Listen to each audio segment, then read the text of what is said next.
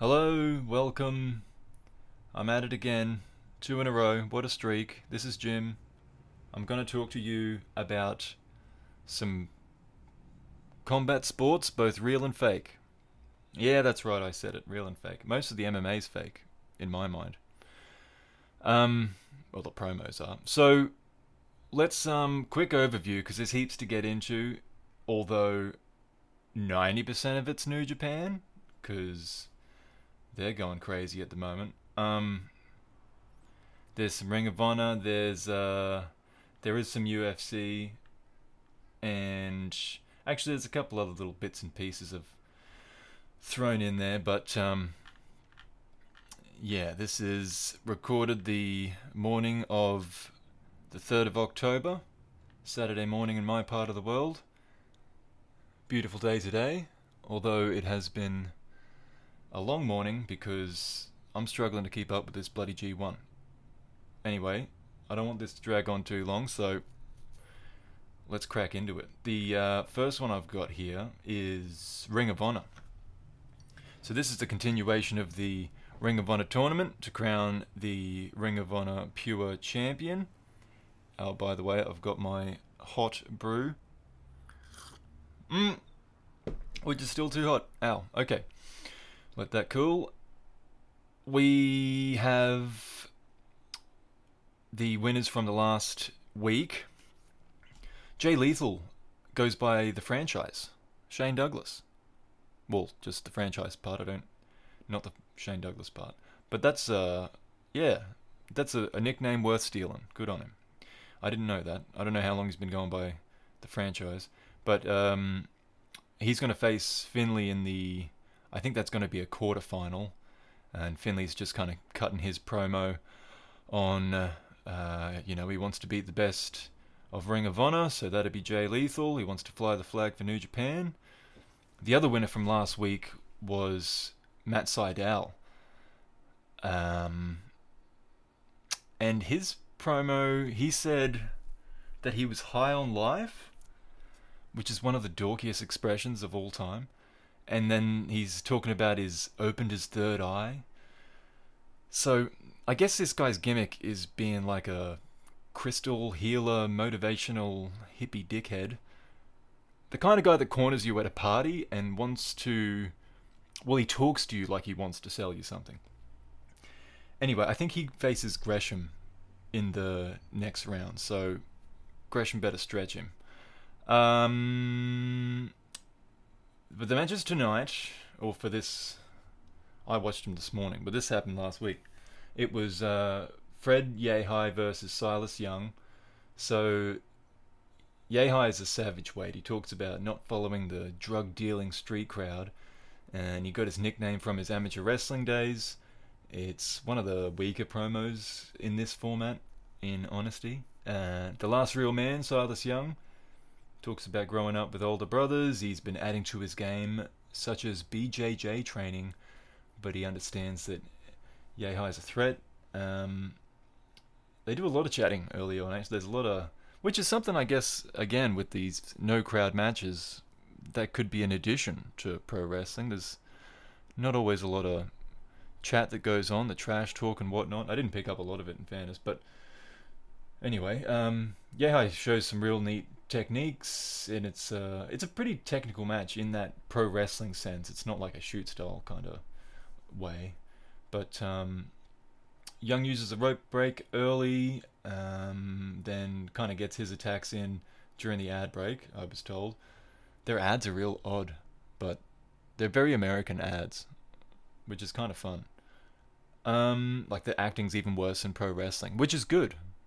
Like the acting in the ads, it's it's almost like it's it's so bad that it makes wrestling not seem so bad.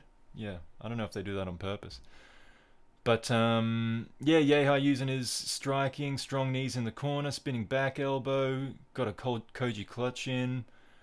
Um, Young fights back again, shows some impressive agility, but Yehi kind of was he had his number. He was more on top of this match, and it goes close to the time limit actually. But Yehi wins with a cradle pin. They shake hands. Good match. Next one's Josh Woods versus Kenny King. So, Josh the Goods Woods, currently mentored by Silas Young. Uh, he's got a background in amateur wrestling, MMA. He, I actually looked that up, and he's got one amateur fight in MMA, unless the record I saw was wrong. So I don't know. I mean, that doesn't mean he doesn't train in it though. Um, speaks confidently and naturally. I like this promo a lot more than uh, the other one. It, it, it's it just seemed like a normal interview, which was good. And he's got respect for Kenny King, but he raises an interesting anecdote about them wherein Kenny passed judgment on Woods for coaching wrestling, and Kenny's like, "Well, why would you be coaching wrestling?" But I don't know. It came off as a very realistic kind of exchange one would have, and Woods didn't take it like I'm gonna rip his head off. He was just kind of like, yeah, it just kind of bothered me, and um, I, you know, I still want to earn his respect, but at the same time, I felt kind of insulted by that. And um, he's actually a better promo than King, which is funny if if he's passing judgment on Woods, because King kind of he's just a bit more pro wrestling. If that can I make up a term? Uh, so he's with he's like a 20 year vet, I think, nearly. Um, Ring of Honor Ingobernable faction with Dragon Lee and Rush, but he, you know, he says he's not underestimating Woods. He's been doing some jiu-jitsu and boxing. I think he said for like you know the last couple of weeks, like doing a couple of weeks of jiu-jitsu is going to matter against someone that properly trains in it. But um, yeah, he just says some other gimmicky stuff about not caring about the rules. Whatever. This one definitely uh, starts uh, shootier. I know said shots. It starts shootier, but um, King throws a bit of pizzazz in, so he's clearly the more pro wrestly. I'm going to use that term again, and probably more in the future. He's more pro wrestly than uh, Woods is. He's the more shoot style guy, but King can hang with him. Um, in fact, he invites the young whippersnapper into his guard, which Woods kind of confused. He's confused by it. He accepts and then promptly passes the guard into mount. Um, but he doesn't get anywhere. The he fails at a guillotine. He fails at a kimura. Um, he tries something a bit trickier next, where it looks like he was setting up for a Texas cloverleaf, but then he just kind of, I don't know, hung on to it, and it didn't look like it would hurt at all. But I don't know. He spooked King, I suppose, into crawling out of the ring, so that cost him a rope break, even though we argued that, that he didn't actually touch the rope, so it shouldn't count, but that doesn't, that's not true. I don't think that's right. Um, and I, I've mentioned here that it's a credit to the show when it looks strange to me that the wrestlers are outside of the ring. Uh, but that's kind of my thing, maybe more so than others. Um, Josh thinks about throwing a punch at one point, but he hesitates, obviously due to the rules. If you need a reminder, you only get one warning for punches to the face. Otherwise, you get. I think actually, if you get, it's not just disqualified. You get like fired if you punch again. I'm assuming that's only goes for the one match. Not you're not allowed to punch in the whole tournament again. But anyway, Kenny punches him instead, so he earns a warning, and it kind of allows King to gain some control over the match. He tries to do a superplex, but Woods counters it into a pretty cool looking twisting neck breaker off the turnbuckle. Uh, and the, the clock's now counting down. It's nearly at the end of the match. Woods runs in to kick a downed king, but it's dodged. He turns it into a single leg Boston Crab, but Woods survives it. The time runs out, and it goes to the judge's decision. The commentary mull over the factors that might change what uh, or the, the judges might be looking at, but the decision's rendered pretty quickly. They don't announce who scored what at first, but just that it was a split decision for Woods. King is outraged, and uh, but it could have been down to the punch he threw. I don't know. They didn't really mention what the decision's based off of from memory. So yeah, first decision of the tournament, and um, this was a good match. I really like this one. Um, and this whole episode actually was pretty good, much better than last week. Next, I've got here New Japan Strong from the LA Dojo. Kevin King and uh, TJP actually started the show with him instead of Alex Koslov, but um, he still does the weird Koslov thing where he stand TJP this is stands closer to the camera than Alex Kelly. So I don't know what. Obviously, a producer is telling them to do this, Except now they've got a camera behind Kelly so that when TJP's facing Kelly to talk to him, they've got a camera that shows TJ's P, TJP's face. Like, instead of going to that effort, why not just have them stand next to each other? What are you doing this for? It's so strange. Anyway, it was just for that opening segment. Koslov's back to uh, commentate this Lions Break Crown tournament. Which, by the way, I feel bad. I called them geeks last week. So I went to some trouble. There's some quality content on this episode, everyone. I actually researched these guys. Oh, good. Now the coffee is perfect temperature. Oh, to get me through this. No, these are actually were pretty good matches. Um, we got Logan Regal versus uh, the DKC. So Regal's got a twin brother called Sterling that's out injured, and once he returns, they'll be back to a tag team. But um, and then DKC, uh, his name's Dylan Carl Cox, he's an intense little fella, and he's only been wrestling a couple of years, but um, he actually controls most of this match. He's working an arm for large portions. Regal actually sells the arm pretty well too, but um, DKC shoots in, lifts Regal up over his shoulder, only for Regal to drop behind with a roll up, steal the win via pinfall. That was the first match. And uh, they do a promo afterwards. Regal comes in singing the that Jay Z song, On to the next one. Or I don't know, whatever Jay Z sampled that from. But uh, yeah, it just keeps it short and simple. That was fine. Next was Clark Connors versus Jordan Clearwater, the Golden Boy. So he's been wrestling a few years, kind of uh, around about the California area. Says he's been a champion for Empire Wrestling Federation, and of course Connors is the New Japan Dojo representative, bringing all that dojo intensity. And he takes Tall Boy to the uh, dojo for a while there with some fighting spirit spots.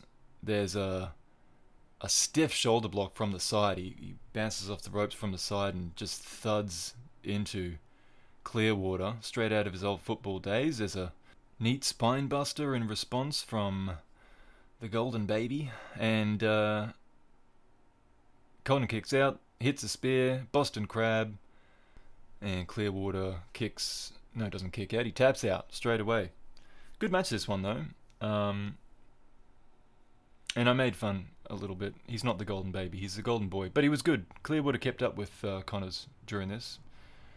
So they do the promo afterwards. Connors welcomes these newbies into the den. Um, it's a decent promo. But the real charisma, let me tell you, is shown during these cleaning product ads they play on every show. So Connor's kind of the over the top excited one about these I don't know, this is Japanese cleaning product. Which in fairness he might actually be excited about because they probably do a lot of that stuff in the dojo, but I don't know. If you usually skip that ad, you shouldn't. It's great. Watch it at least once. Anyway, next match Dan- Danny Limelight and Barrett Brown. Limelight comes out kind of dancing. Brown's into his dance moves, these guys are pretty. They're both pretty experienced. Barrett Brown has um, been a pro for over a decade, and he's only 26 years old. And Limelight's got about six years' experience. So um, they probably I don't know if their paths have crossed, but uh, they kind of look at each other like they have. Um, so Limelight does the first flippy of the evening, a spinny actually. It was a 360 over the ropes to the outside, and uh, then does a bit of salsa. Limelight shows a bit more fancy business, balancing along the ropes before leaping off them with a clothesline. Barrett isn't as tricky, but he hits hard, and it's a pretty even contest. There was a little part of this um, match that I really liked. It was when Limelight tried to drop behind on a suplex, but he didn't have a great grip on Barrett's head. So instead of them cooperating, Limelight knees him in the back to make him drop down and then that allows him to secure the head. And then right after that, Barrett tries to escape with a knee to the head, and Danny blocks it. There's not enough blocks in pro wrestling. So, I don't know. I liked it. Anyway, the leads to a fisherman buster, near fall. Barrett gets his own near fall with a wheelbarrow face buster. Limelight comes back by bouncing top rope to top rope, catching a tornado DDT, and winning by pinfall. So this was even better than the last match. And a good ex- example, I think, of picking the high spots carefully to make them mean more. So Limelight comes out on top of that one. He says he's come all the way from New York City representing Puerto Rico to win this thing. And uh, he puts over the competition, but I don't know. He speaks with conviction. He keeps it short. It's a good promo. Okay, finally we've got Adrian Quest and Blake Christian. So the winner of this one would face Limelight. Quest is right there with Brown as one of the most experienced guys, but he's only 24. I think he's actually got just as many or more years than um, Brown. Uh, yeah, Koslov points out that he started when he was 11 years old. So he's been a busy young man. Uh, apparently, he's even established his own clothing line in between um, what Koslov described growing up. He had hood fights. Okay. I mean, I, I, assume that doesn't mean he was fighting on the hood of a car. Uh, it was in his neighborhood. Is it because he's black, Koslov, or is that real? I shouldn't get into that. Okay. Christian's not scared. He's a fiery redhead. He's bringing the heat. Kelly says he's got an oblique injury, um, which is like your, I don't know, above your groin, kind of in your side. I've had one of those before. It's kind of painful. It's just annoying actually, because it just affects everything. You, anytime you're moving your torso. So it might be real because he sold it pretty well, um, and all the time. Christian hits a t- bottom rope 619, but then gets kicked out of the air when he comes off the turnbuckle. Quest tries some flippies, but they don't work. Christian does a spinny, works perfectly. A high, slow 360 splash from the top turnbuckle earns the win via pinfall for Christian. He says his ribs are hurting, but all heart, as he calls himself, keeps going. So next week we'll have Regal and uh, Connors going at it, and Limelight against Christian in the semi-finals.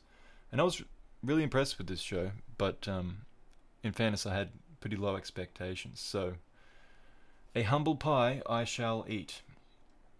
Let's go on to UFC here on Fight Island. It was uh, a pretty big card for them. It was a pay per view, but uh, I'll run quickly through the preliminary card on ESPN. There was William Knight against Aleksa Camur. I just kind of watched this one in the background. It looked like Knight was in control for large parts on the ground. And at the end of the second, he twists Camur's arm up right at the last second. It looked like he would have had the victory with just a tiny bit more time. Uh, and then Knight gets back on top in the third. So, I mean, the fight ends with him in mount. So I'm not surprised when it went to a unanimous decision, despite my inattentiveness. And what I did notice was Anik was back in the ring, for, oh, not the ring, the octagon, for the post-fight interview.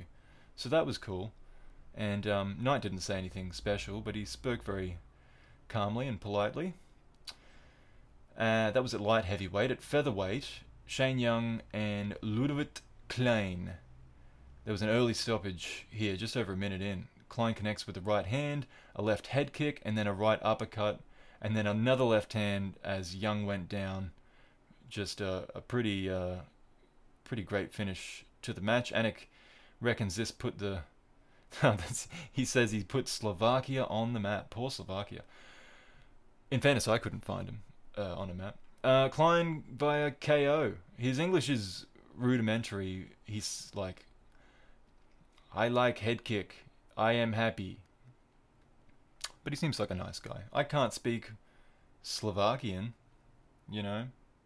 Slovakia. I feel like there's a dish from Slovakia that might have put them on the map before Klein won a fight on a prelim. Slovakian some I feel like there's a Slovakian fries or something, but it's probably not worth looking up right now.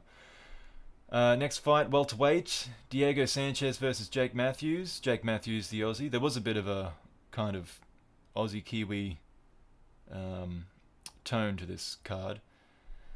Matthews said he was in grade five when he first saw Sanchez win the Ultimate Fighter, and he beats on Sanchez here like he's in fifth grade and Sancho Sanchez is in first grade. It's pretty um, gruesome, actually.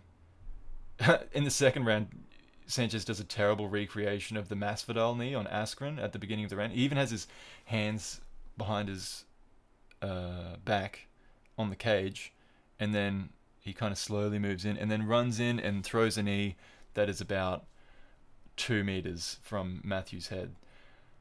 But um, yeah, and then he gets knocked down with a right hand. Heavy ground grounded pound punishes him, but Sanchez survives despite being just he's just painting the mat with blood.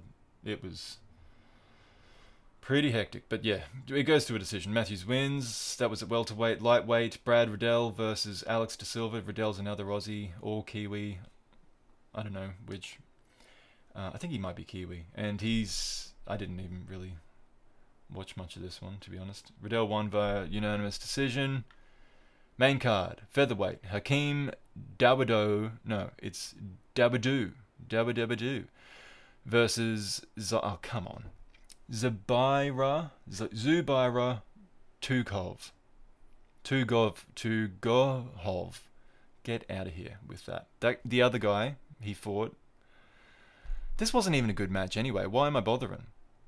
the Dawodu kind of he starts coming forward during the match with his hands down, kind of yelling at two Tukhugov, Tukhugov, Tukhugov. Like as because I don't know, he blamed after he won by decision or split decision, Dawodu, and he blamed Tukhugov for running and making it a boring fight. But I don't know who to blame. I just know I wasn't interested. Women's bantamweight. This one wasn't spectacular either. Didn't really watch. Um, I was at my friend's place watching this, so it was harder to take notes. You know. But in honesty, I don't think there was much to say about those two fights. This one, though, flyweight, Kai Kara-France versus Brandon Royval. This was crazy. It was um, it one fight of the night in the end. There was just it's at flyweight, and there's little limbs flying everywhere. It looked like there was an illegal knee to Kara-France's head at one point, but no one seemed to really say anything about it, from what I could tell. Um, it looked like he was down and he got kneed in the head, but they were just going uh, crazy all over the place. I remember there was a spinning elbow in there as well. Um, the fight ended in round two by guillotine for Royval. And then we had the two title fights. So, World Light Heavyweight Championship, Dominick Reyes versus Jan Blachowicz. There was a, a mean body kick right early in the fight, it left a big welt on Reyes' side, and then there was a punch that looked like it broke Reyes' nose, uh, and then the fight ended in the second round. It was a pretty dominant performance by Jan, um, and uh, yeah, Polish power, big punch, TKO victory, and he was happy to become champion. He didn't say anything particularly notable. Uh, or at the press conference, he said that he's interested in fighting Jones, and if it's not him, he would take Thiago Santos if he beats Glover. But um, he'd just become a father for the first time, so he was mostly interested in just uh, going home and celebrating that. Then we had the main event, World Middleweight Championship.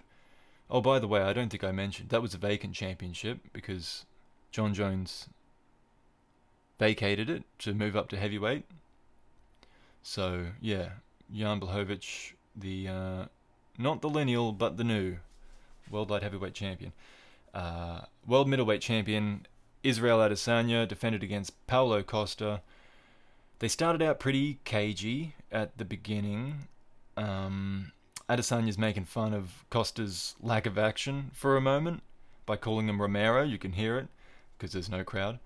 And Costa responds by uh, kind of doing Romero's the cross arm guard up to his face, pointing his elbows out. Um, but it didn't make him feel like he should do anything else. Adesanya just kept kicking him in the leg, which quickly discolored Costa's legs. There was one in particular that just you could see all the marks down his leg. and um, then there was a, a, strong body kick and a head kick in the second round that cut Costa's eye, the the right eyebrow open. Uh, finally, it was just a glancing left hook that finally dropped Costa, and then the mounted punches finished him off in the second round there. Adesanya humping Costa before dismounting, which he later was really angry about, but dominant, dominant win by the champion. And um, then afterwards, between that and the decision being announced, Adesanya's got this long rant for a bemused looking Dana White about the purse percentages for missing weight. And then he rambles about that on the mic as well. Um, and then he invites his coach over, who's got a mask on, and Adesanya's kind of like asking him questions, and is just through the mask.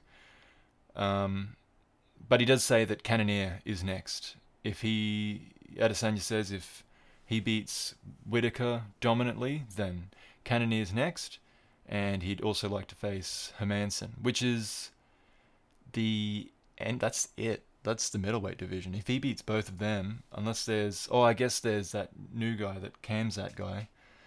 But um, in terms of the top ten, he's really cleared that division out uh, after those two. Because um, Hermansson's like ranked seven or eight, I think. Uh, and then in the press conference, he says that uh, Costa's a bully. He said he shaved off his pink hair. He had pink hair before. He said his dad told him it would make him easier to see and hit. So he's like, oh yeah, that makes sense. So he shaved it off. Um, he's asked about his chest. Oh yeah, there was like some gyno.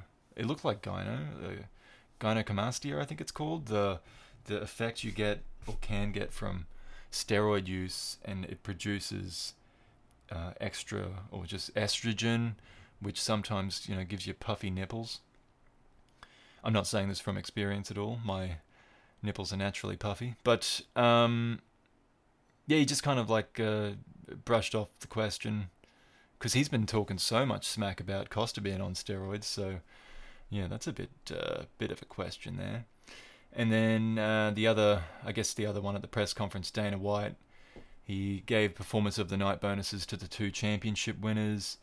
He said Adesanya won easily. He thought Jan looked great. Um, he said that the Adesanya Costa stare down had the highest view count ever, like higher than the Conor versus Khabib stare down. I don't know what that says. I mean, that would just be on YouTube. I don't know what he's. I don't know. We'll see what the pay per view does, I guess. But um, he agreed that Cannonier was next in line if he wins the fight with against Whittaker. Everyone's writing off my boy Whittaker. He thinks uh, Adesanya's the next big star in the UFC. He's asked about Diego Sanchez's future and says it's hard to talk about the end with these guys, but um, Sanchez's record isn't that bad lately, so he might not have to make have that talk quite yet. Uh, and on the same night, there was some boxing. I didn't watch it, but I'll um, quickly touch on it. At the Mohegan Sun, the Charlo twins, Jermell and Jamel. No, it's Jermell and Jamal. No, it's Jermell and Jamal. Jermell Jam. J- Jermell Jamal. I'm a big fan. Uh, they fought in a double header. So I just thought this was interesting because I don't think there would have ever been twins fighting on the same pay per view as like co main eventers on a combat sports card before. Um, and they both won. Jermall, the older brother, by one minute, retained the WBC World Middleweight Championship with a unanimous decision over Sergey Derevyanchenko. Yes, I said that correctly. So he's 31 and 0 now, and then in the main event, Jermell Charlo at light middleweight retained the WBC light middleweight title and took from Jeison Rosario the WBA super lightweight, sorry, light middleweight title, the IBF, and the vacant the ring light middleweight titles, unifying three out of four of the main titles in the division. Uh, that was a bit more exciting. this Charlo brother swings heavy. Just from the first bell, there was a knockdown in the first round. Um, there was again, he knocked him down again in the sixth, and then it was a jab to the body that ended up finishing Rosario in the eighth. So he's uh, nearly the undisputed champion there of the super middleweight division in boxing, and he's uh, 30, 34 and one. His record. Anyway, here we go. I digressed for long enough. Here is the G1 climax. Let me see, is there any breaks? I think there is a, a one or two other things as we go through all of these cards. So, oh, let me have a sip of coffee first. There's a, a lot to get through, and we're already 30 minutes in. Alright, what a professional I am. Okay. Kobe World Hall. We have Gabriel Kidd versus.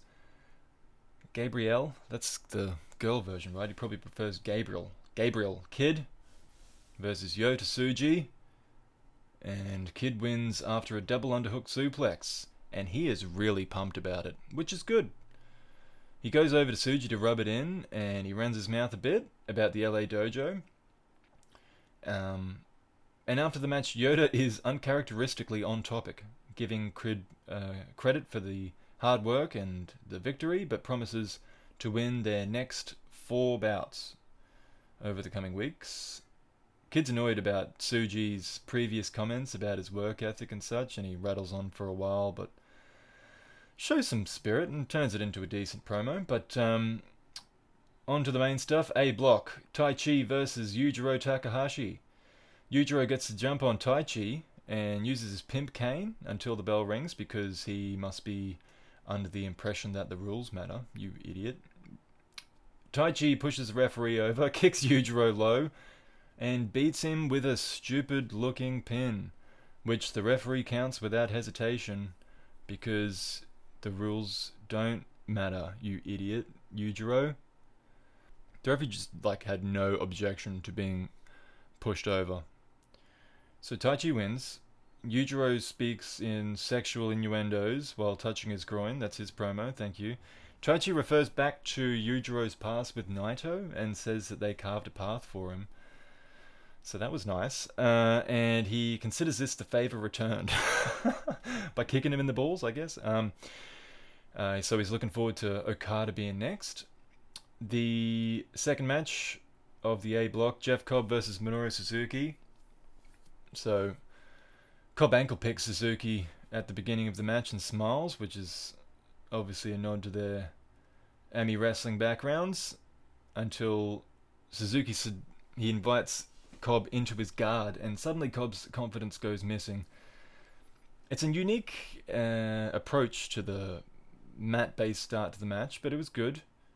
Suzuki catches Cobb in an ankle lock and gives Cobb kind of like a gotcha finger gun after they break due to the ropes. Cobb's dragged outside. Suzuki kick just takes control of the bout from here. Um, there is one comeback that Cobb manages to mount, but Soon thereafter, he falls to a Gotch style pile driver. This is I like this match though; it's pretty good. Suzuki's still unhappy about people referring to his age, though, and suggests that people not compare him to others. He declares that he will win the G1. Kota Ibushi versus Tomohiro Ishii. Ishii corners Ibushi and insists that he, insists he gets elbowed in the face, and somehow that just works perfectly for Ishii. Most of the match is just every kind of fighting spirit spot you can think of joined together for 15 minutes. And then the referee has a go at Ishii for striking to the neck, but Ibushi gets his own back with a straight punch to Ishii's throat. Uh, Ishii headbutts out of the first Kamigoye attempt, and then on the second attempt, he just launches at Ibushi with a headbutt.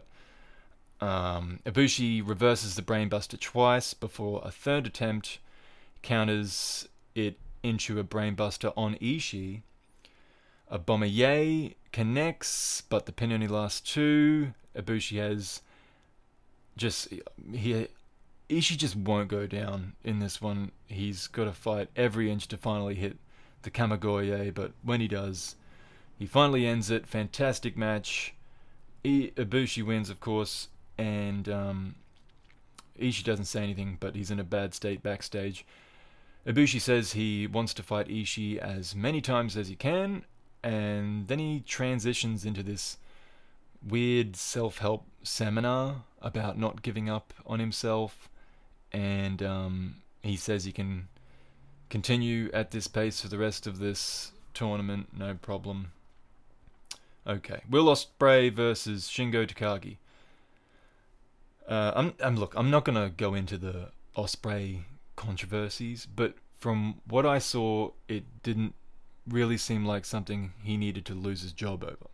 So I was excited to see him back, particularly because I knew that he was beefing up and that New Japan were likely to push him.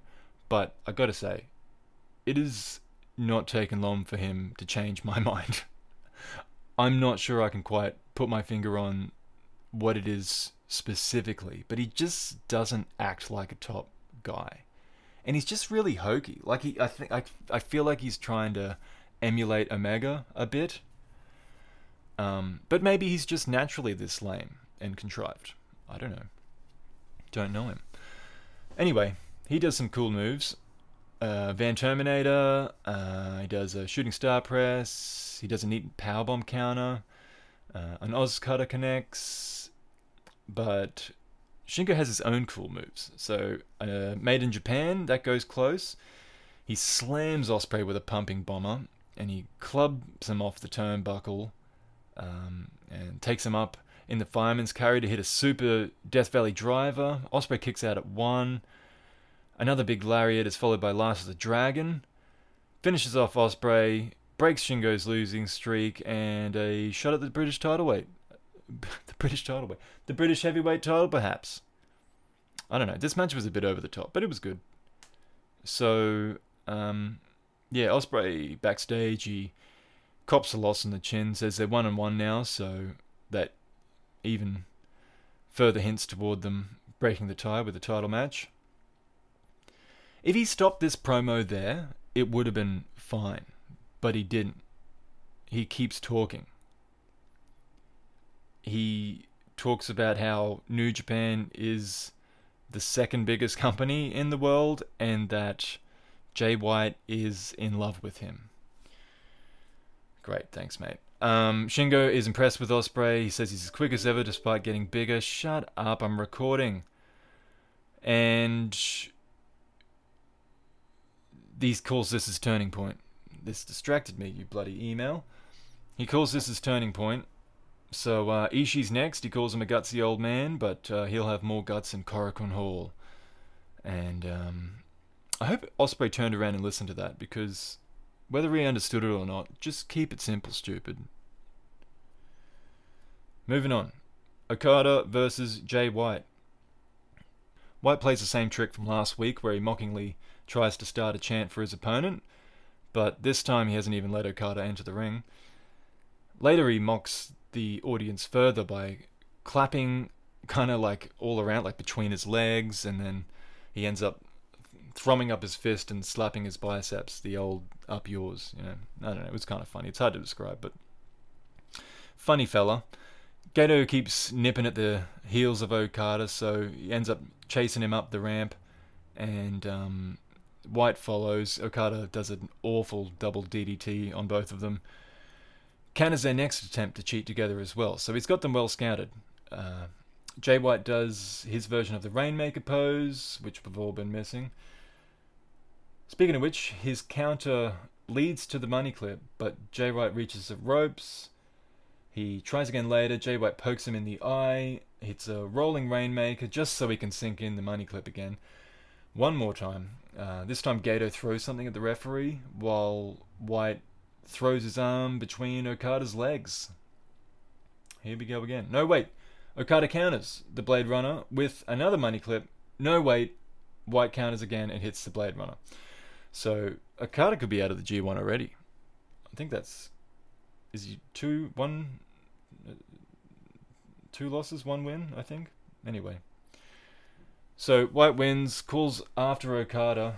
Uh, obviously, this is the main event, so he's got the mic. He calls after Okada as he has helped up the ring and, and out of the arena. He thanks Okada for showing up to the anniversary of something he considers important, which I believe he's referring to Destruction in Kobe, 2018, when Gedo first turned on Okada. Um, he calls the tournament the J1. He pauses when he says that he's undefeated for applause, but the crowd doesn't do anything, so then he has to clap himself, and then they clap. But uh, he finishes strong with his, you know, the whole new era gimmick that he always talks about. This is a better promo from him, though. It, it didn't have the laughy ramble stuff that I don't like. Uh, and then backstage, they have the chairs ready, which is good.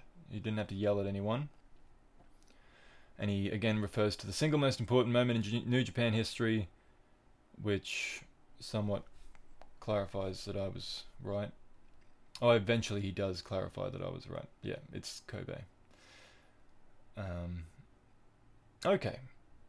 Well, since Ospreay's so interested in WWE, the uh, top promotion, let's just let's talk about it. Night of Champions. Don't worry, I won't spend too long on it because I didn't watch it. But um, you know, yeah, it's the biggest promotion, isn't it, Ospreay? I better mention it. Uh, so every title, every match on this card was a title match, but the only one that changed hands was the Intercontinental title, Jeff Hardy to Sami Zayn, and Roman Reigns was in the main event against Jey Uso, and one with a technical knockout, which sounds interesting, but I couldn't find any highlights of it in the 20 seconds I tried searching on YouTube for it, so I can't comment on that. But I hear Reigns is doing well as a heel. People are liking it, so that's good. I'm glad. I like Reigns. And then um, McIntyre retained as well. I like McIntyre. That's good. I think he's Reigns is Universal, McIntyre's World Champion or WWE Champion, and Big Bobby Lashley he retained the US title. There you go. That's enough. Back to New Japan. Okay. The 29th we had uh, the return to Korakuen Hall, Gabriel Kidd versus Yuya Uemura. Blah blah blah. Correct. They try to get a little fancy with the chain wrestling, and it just kind of is a bit sloppy, to be honest. But um, puts just everything he's got behind a Boston Crab and makes Kidd tap. Kidd backstage says it serves him right for getting cocky and running his mouth the other day. But then he says that he hopes Tsuji saw the comments, so I don't know which it is. Uemura says he hates losing more than the other two, but it's not about winning.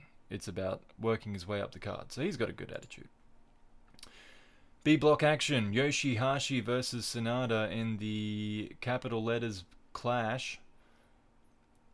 Um, Yoshi dragged a decent match out of Evil, so can he do it with Sanada? He slips out of the skull end, which everyone should be able to do the way he usually puts it on.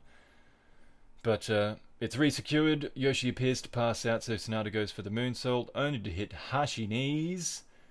Yoshi kicks out of the TKO, then hits a dragon suplex, followed by what should have been the finish. Um, I wrote it down later. It's called like Kama Go uh, Goroshi, Kama Goroshi, something like that. It's like a it's like a side fisherman driver. It should be his finish. Anyway, then he goes for Karma. Sanada reverses it into a skull end, spins him round. Yoshi cradles him up. That doesn't work. Goes back to Karma. Pins Sanada. Wins with Karma. Yoshihashi. Big upset. And a good match from Yoshi, despite, um, you know, that. Well, last time it was a good match despite the finish. This time it was a good finish. So, uh, good for Yoshi. And the debris of the loose explosion is all over Sanada's face. Zero out of three. Yoshi backstage remembers trying out for New Japan with Sanada 15 years ago, and neither of them were picked. He says he hasn't beaten him before, so this is a big win, but he wants to continue the success. And um, Sanada doesn't comment most of the time, so he certainly wasn't going to show his face after this embarrassment. Next match. Sorry if I'm rushing through this a bit, but oh my goodness, there's so many matches. Zack Sabre Jr., what are we up to? 45 minutes. Versus Kenta. Kenta's famous kicks are a rough start to this contest for Zaki. He tries to stand up to him, but Kenta's like just a bully early on. He hits the shotgun kick, he hits a corner drop kick, he hits the double foot stomp. Zack Sabre Jr. kicks out of that. The Buzaiko, Buzaiko, Buzaiku. Whatever it is, the knee. When he runs into his head with his knee, when he does that, Sabre kicks out. Then he does go to sleep, uh, but Zack fights out of that. He doesn't uh, hit it. Kenta shows off an impressive ground game, being able to do more than defend against Zack, but actually, uh, eventually, the grappling does go the Brits' way. Kenta breaks on the ropes. They slap the crap out of each other. Uh, another hard knee lands. Zach's done. Go to sleep finishes the job. And uh, Kenta really handled Zach well. It was almost like a sprawl and brawl game plan because Kenta's the better striker. But yeah, he kind of was able to counter a lot of what Zach would do on the ground and, and keep his distance and yeah, just keep hammering him. So um, Kent is glad to see the less rotund camera person, who I, I talked about that last week. He was calling the poor guy fat. Uh, he also said he was unhappy because that cameraman wouldn't sit down with him to film as Kenta sat down. He briefly goes back on topic, um, but he says it was kind of just strange. Like he says he didn't raise Zack Sabre Jr. this way uh, and he must be going through his rebellious phase. But um, then he makes the camera person to promise to be there next time before lamenting that his favorite TV show was cancelled. So that was a roller coaster. Tanahashi versus Juice Robinson. Well, isn't this just a super babyface bout full of sunshine? Juice violates COVID protocol by aggressively spitting when he talks to the referee, uh, this is not the reason that the referee lets Juice punch Tanahashi in the face, as far as I know. Although he spits even more when he then yells at the crowd to keep clapping, who have surely clapped their hands raw since June. Um, he makes up for it somewhat by switching to the We Will Rock You foot stomp beat, but then when they tire out of that, he yells, Keep going, and they kind of just warily laugh, like, We're tired. Um, a superplex is followed by a jackhammer. Tanahashi kicks out of that. He tries the pulp friction. It's countered into a sling blade, followed by another, but the high fly flow is rolled through into a near fall. Juice goes for the pulp friction again, but Tana drops down, grabs an ankle. Juice stupidly gives him the other one and is rolled into a pinfall. So Tanahashi wins, signs off with a pose down, and um, Juice backstage gives it up for Tanahashi. Says he's the greatest wrestler he's been in the ring with. He promises to beat Yano next week. Tanahashi says Juice has changed a lot and gained a lot of confidence, and he thinks that he chipped a tooth off a juicy lariat. I hope not. That's a lot of smile invested, a lot of money involved, a lot of money invested in that smile. My goodness, can this be over? Okay, Toru Yano versus Evil. Oh god.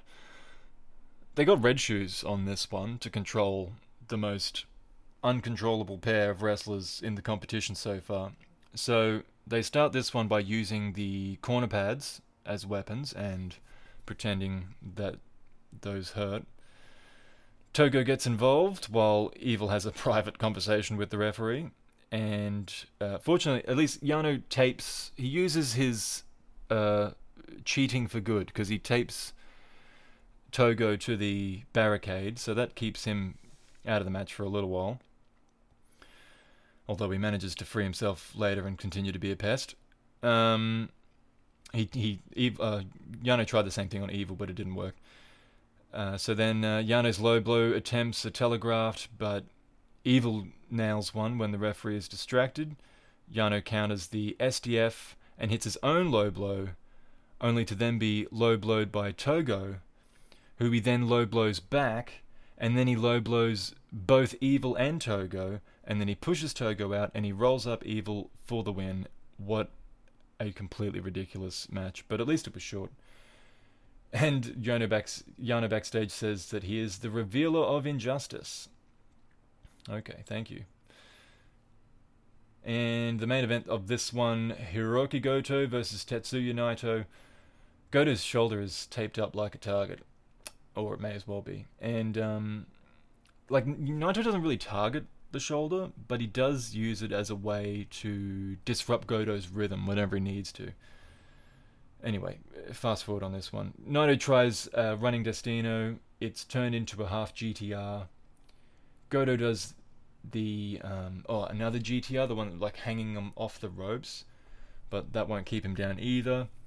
His next attack is countered into the the half Destino from a fireman's carry. And then he hits a running Destino, but that only gets a two count. Naito goes for the whole hog, but it's a GTW. Back the other way for the final time, Valencia, and then the full wind up Destino. No title shot for Goto who, by the way, I think has put that weight back on he lost when he returned from the LA dojo. Uh, no offense. But, yeah. Naito stays down longer than Goto after this match. And uh, Bushi's been sitting outside the ring, possibly on commentary, not sure, but he gets in the ring to celebrate with his buddy. Uh, Naito cuts the same promo he always cuts, nothing special. Backstage, Goto is philosophical about his defeat and the path ahead. Naito is kind of mean. He says he beat Goto quicker than Zack and Tanahashi, so that really shows Goto's level. Wow, bitchy. He mockingly suggests that he sees potential in Goto and that he should have followed his advice to train under a waterfall. So I still don't get that reference, but it's still funny. Um, then he moves on to mocking his supposed friend Sanada, who's his next opponent, he says that uh, it's his three wins against Sanada's three losses. He says that the wrestling fans probably think that Sanada's going to win, but Sanada isn't ready for the underdog story yet, and he's going to lose because um, Sanada's hometown is uh, Niigata, which is a city in that area. So um, yeah, he. Uh, I guess he, he's just saying the fans will be behind him, but he's going to win anyway, or the fans will be behind Sanada, but Naito's going to win anyway. So there's that show done. How many more we got? One, two more shows. Yeah, two more shows. All right. Well, well, let's okay. Korakuen Hall again, the thirtieth of September. It's A block. Let's run over the um, the standings before we go through the matches. Jay White and Taichi are on top of A block, six points each, 3 0 each. Uh, below them is Will Ospreay, Minoru Suzuki, and Kota Ibushi on four points each. Uh, Jeff Cobb, Okada, and Takagi are all on two points, and Ishii and Yujiro are both on zero points. So um, that's the stand. And then if you want to call these guys C block, then um, we've got. Actually, these guys are all tied up. The rotation has been that everyone's beat beaten each other because they've had six matches. They've faced each other twice, and each one beat the other. So they're all tied anyway. There's not really anything to say about that. So, well, I guess um, we've got Uemura versus Yota Tsuji on the first, uh, the opening match here on this card. All four wins between these two have come by way of Boston Crab, so let's not hurt ourselves hoping for any surprises. Oh, look at that. Tsuji wins with the Boston Crab. So he's top of C block. Uh, he flashes a look at Gabe Kidd at ringside on his way out, so those two face each other the following night. Uh, Tsuji says that he is better than Uemura, but enjoys facing him because of what they have been through together. Aww. A block. Minoru Suzuki faces Yujiro Takahashi. This is just brawling around the ring with zero regard for the rules. They fight for like five minutes before the referee starts a count. Cool. They sort of have a match in the ring for a little while after that, but a pile driver mercifully ends it so Suzuki wins. Yujiro asks, Did I lose? It's all a blank. Yeah, Yujiro, that's pretty much how I felt about the match too. Kota Ibushi versus Jeff Cobb. Uh, honestly, I watched this match and all I really noticed was the Kamigoye that ended it. I'm not even having a dig. I, it was probably decent, but yeah. Ibushi won. Um, Cobb insists on cutting promos despite having absolutely nothing to say. Ibushi shows us his teeth. It looks like he's got like a chip or a gap or or something. He says that the G1 is causing them to become looser. But uh, that winning the tournament's more important than his smile. How about that? And um, yeah, that's uh, I don't know if that's new or not, but I did notice something in kind of his front teeth. Anyway, third match, Kazuchika Okada versus Taichi. It really looks like Okada's back's bothering him, and I'm not just talking about when he decides to sell. It's like he's got the tape on his back. He just he definitely moves stiffly, and uh, a dangerous backdropper cannot help such a condition, as they would put it, Japanese commentary. Um, there was a power bomb to a tombstone, then a money clip. He hits half a rainmaker. The crowd enthusiastically cheer in an effort to see the rainmaker in full, but Taichi pulls the referee between them. Low blows Okada, and oh, my notes are really fragmented on this one. Okada catches a sidekick, but his rolling lariat is counted into a Taichi rainmaker. The Black Mephisto is counted into the money clip twice. On the second occasion, Taichi drops down as Okada cranks and the referee calls it off. Taichi passed out. Okada wins. And he says backstage that he doesn't care about looking cool or strong. He just has to keep winning. But he, he still looks kind of depressed to me. This definitely gave him a boost. Um, okay, I should actually I should make some confessions here. I may have been rather tired watching the first half of these matches, uh, this card, and I did lose a step while keeping up with this G1. But I've caught up for now. Although the next two weeks are ridiculous. The upside to uh, being a bit behind, though, was that I got to sample the English commentary for the last two matches here. So I've actually heard it's been pretty good. So Kevin Kelly, Rocky Romero from here. And uh, the okay, second last match, Will Ospreay versus Jay White. Commentary in English, wrestlers that speak English. What kind of wrestling's this? No matter the language, Jay White and Gedo make sure everyone knows who's undefeated in the J1. Uh, they talk about how smart Jay is, the commentary, during this match. But I think just as much to do with it is Will being a dope. Actually, uh, I did a lot of moaning about this last week. So I just want to point out one match, um, or one point in this match involving Gedo that I liked.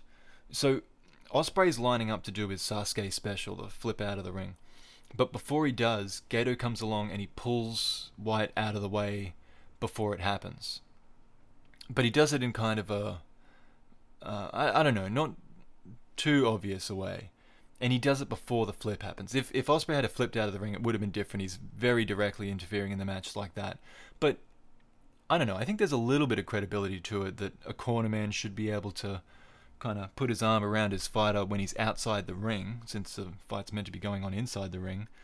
But that wasn't the best part. The best part was after that, um, kind of like walks behind uh, White to give him some room between Ospreay, and then they get up on the uh, Jay White gets back in. Ospreay gets on the apron, and Gedo just kind of moves up on him, so he has the attention of Ospreay and the referee, and just the threat of him being involved is the distraction. So the referee doesn't look stupid here. He's got an eye on Gedo, and as soon as he sees Gedo come near Ospreay, Red Shoes commands him to stop which he does. But Ospreay's distracted by it as well, and his hesitation allows Jay White to leap over, hit a DDT through the ropes. So White didn't cheat. There's nothing the referee needs to really be too concerned with here. He just took advantage of the situation. Um, so the red red shoes doesn't look stupid. Ospreay looks naive, but it was reasonable for him to address the threat of Gedo. Uh, Gedo was only on the edge of doing something wrong. He didn't get physically involved, and this is what they should be doing more of. I think it's subtle. They can do subtle spots like this, and they'll mean more because they aren't at the expense of the rules. They aren't at the expense of the enforcers of the rules that we are supposed to believe in, and um, I, I I think you know it. It's still a heel. He's it's still a heel because he's getting distracted. White's still a heel even though he didn't cheat. He took advantage. I think it was good. There you go. Positive rant.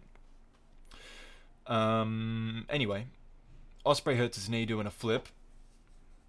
So he's slow to get to the turnbuckle, and then um, this time Gedo approaches him again. This time it's this is on Ospreay. He's far too distracted by so little, so I don't feel bad at all when this goon face plants off the top turnbuckle. Um, oh, and don't worry about his knee either because it stopped hurting immediately after the first spot. Uh, he has a crazy counter for the Blade Runner. Like he he's, you know the move skin the cat when you pull yourself back up over the top rope. He like did that on Jay White, and then he hit a power bomb, and then he hits an OsCutter for two. There's more counters, and then Hidden Blade Stormbreaker. Ospreay wins. Not a bad match, but I don't think these two gelled that well either. In the promo, Ospreay pretends that he's got an earpiece with breaking news that the G1 is postponed due to a Will Ospreay breakout. I don't know how to feel about that line, but I will say this: his curly mop of bi-colored hair looks ridiculous. And then he starts bleating about being the Billy Goat uh, th- I tell you what though, this promo confirms to me that he is trying to be Kenny Omega. His cadence is the same, and Kenny Omega has a very distinct cadence, so it's a terrible promo. Um, Tomohiro Ishii versus Shingo Takagi, our main event. Here we now we're talking. So they start this one by running straight at each other until someone falls down, and then they start walloping each other until someone falls down, and then they start hurling each other um, that's most of the match. Shingo hits a, a cool pop up DVD uh, about the 20 minute mark. They both go down, they slowly rise with just kind of dangerous headbutts. Uh, they hit elbows both ways. Shingo throws in a GTR, then cracks Ishii with a pumping bomber.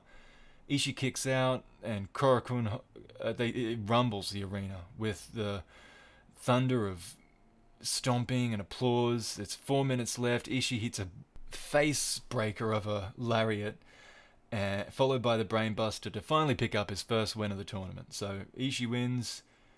He foregoes the in-ring sign-off, but he does decide to stop in backstage. He says that this match was an everyday day affair, and uh, that his battles go beyond wins and losses. And um, Shingo says he's an, a maniac and an old bastard. So there you go. Uh, if my math is correct, these are the A block standings, and this is current now. Will Ospreay is three and one at six points. Minoru Suzuki three and one, six points. Those guys are top on head to head because Ospreay beat Jay White. So Jay White's on six points as well. Taichi's on six points, but he lost to Minoru Suzuki, and Ibushi's on six points, but he lost to Jay White. So, I mean, we're early on. Those head-to-heads might not come into play anyway, but uh, yeah, five of the guys are on six points. Okada's on two. Sorry, no, he's two for two. He's on four points. Cobb's on two points. Ishii's on two points, ahead of Shingo Takagi, also on two points head-to-head, and Takahashi's lagging behind on zero points. Next up, we got the final. We are to the final. What are we up to? Oh, it's going to be the same length as the last one. G1, 1st of October in Niigata. Gabriel Kidd versus Yota Tsuji. So this has become the most heated rivalry between the three guys, and you can tell that way from this fight. Every movement is aggressive. Every attack has bad intentions. Tsuji mix- mixes it up with a single leg Boston Crab, but that doesn't work. Uh, Kidd goes for the double underhook suplex. Tsuji powers out and hits a power slam. He goes for the full crab, but Kidd's too close to the ropes. Uh, Kidd locks in his own version of the move, uh, and Tsuji continually drags himself toward the ropes before finally breaking the hold. Uh, Kidd locks his arms, but again, Tsuji just has enough left to lift out of it, and with a surge of energy, Tsuji locks in the Boston Crab right in the middle. Uh, it's Kidd's turn to dig deep. He Tsuji gives him a chance actually because he tries to readjust the hold, and then Kidd counters that into a pin. There's a nice drop kick from Kidd and a hard spear from Tsuji as the clock's counting down. They both desperately attempt pins, but the time limit's reached, and the referee has the unenviable job of trying to separate them as they still try to fight each other.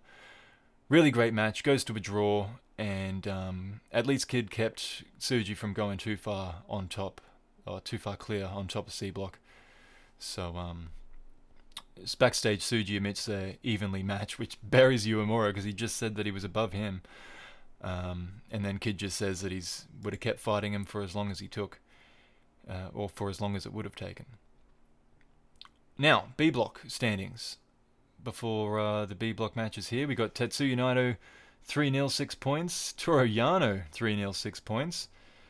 Then uh, below that on 4 points, we've got Juice Robinson and Kenta. On 2 points, there's a, a big group Zack Sabre Jr., Hiroki Goto, Evil, Hiroshi Tanahashi, and Yoshihashi, followed by Sanada on zero points. So it's first versus last in the main event. But first, Juice Robinson versus Toru Yano. The surprisingly undefeated Yano receives a thorough physical checking by the referee while Juice takes his time getting his gear off. Yano gives him one of his t shirts to wear, which Juice naively puts on and is nearly pinned as soon as it goes over his head. Then Yano squirts soap in his face with his little spray bottle, and Juice retreats to the outside to wash his eyes. Yano follows him out, but Juice takes his spray bottle and just empties it all over Yano's face, blinding him, and he nearly gets counted out. Yano runs away again, luring Juice out onto the um, onto the ramp. He tapes his legs together, forcing Juice to hop back into the ring. But he manages to untie himself, avoid the low blow attempt, goes for the pulp friction, uh, Yano countered it the same way Tanahashi did in Juice's last match, but this time Juice is smart enough to stack Yano rather than fall forward into the pin. So uh, he wins. He wins off that pinfall. He takes the victory. Yano backstage makes excuses as he just kind of passes straight through the press area. Uh, but Juice stays to gloat and make a fool of himself with the old George Bush fool me twice mix up. Except George Bush got the phrasing right. He just realized in the moment that he didn't want to say shame on me, so he changed it while Juice just started with fool me once, shame on me. And then it took him a while to figure out where he went wrong, and uh, that was the highlight of that promo. Next match Hiroki Goto versus Zack Sabre Jr. Zacky boy back to his old ways in this match because he got flogged by Kenta, but um, he's tying Goto's in knots, Goto in knots, from the off on this one. Goto hits the Ushigoroshi, but his right shoulder is clearly in bad shape, and uh, maybe that played a part in the surprisingly quick finish. Sabre countering a GTR attempt with the pin. Uh, I think he calls that the European clutch, but um, that was it. Zack Sabre wins. It's pretty quick match, and uh, Zack just laughs off Goto backstage, who doesn't show up for a promo himself. Next match, Hiroshi Tanahashi versus Yoshihashi. Tanahashi makes a meal of taking off his jacket, but the fans are all for it. Yoshi is smart to target the legs and gets the better of a chop battle too. Uh, a big powerbomb earns him a two count. Tanahashi goes for his old straight jacket German suplex, but he doesn't hold on to it well enough, so it doesn't keep Yoshi down. He does get all of a sling blade though. He goes up to the top rope. Yoshi puts his knees up on the high fly flow. He dodges the next sling blade, hits a lariat for two, and then locks in the most painful of butterflies. Even uh, Tanahashi, the master of selling, can only make this one appear mildly uncomfortable and mostly frustrating. So eventually Yoshi gives up on it. Tanahashi picks up where he left where Yoshi left off on the legwork and he tries the Texas Cloverleaf, but that's counted into a pin. Kumagoroshi. That was the name of the move I couldn't uh, remember before. It um, that should be that should be Yoshihashi's finish. I don't know how long he's been doing that. I don't recognize it. So um, Yoshihashi goes for karma. Tanahashi sees it coming um, and manages to hit a high fly flow to a standing Yoshi and then another to finish him. Good match, nothing special. They share a moment of respect after the match. Yoshi's got a good attitude and takes the defeat well without excuses, just says he wants to win their next match together. Tanahashi does the math and says he will win the G1 handily, but does admit there was luck on his side, slyly putting over the hash. Then we've got uh, Kenta versus Evil. Kenta offers the Too Sweet before the match, but Evil only gives one to Togo. The disrespect there. So Kenta rolls out of the ring to come to terms with this insult for several minutes. Uh, he takes control from there. He taunts Togo a little bit, which may be the reason he gets pulled out of the ring next time he goes near Togo. There's a lot of brawling outside the ring. Um, Evil targets Kenta's ever injured shoulder. The referee goes down because that was his destiny in this match. Kenta smacks Togo and Evil with his briefcase. There's some hard kicks. There's a Busaiku knee. Evil kicks out of that. Uh, Evil hits the Darkness Falls spinebuster, but can't do much to capitalize on it, collapsing after a weak pin attempt. Fortunately for him, Kenta takes a while to wake up as well, but he uh, gets up and blasts Evil with some open hand strikes, then throws Togo into the ring to deal with him again, only for Evil to take that chance at a low blow, hits everything as Evil, one, two, three.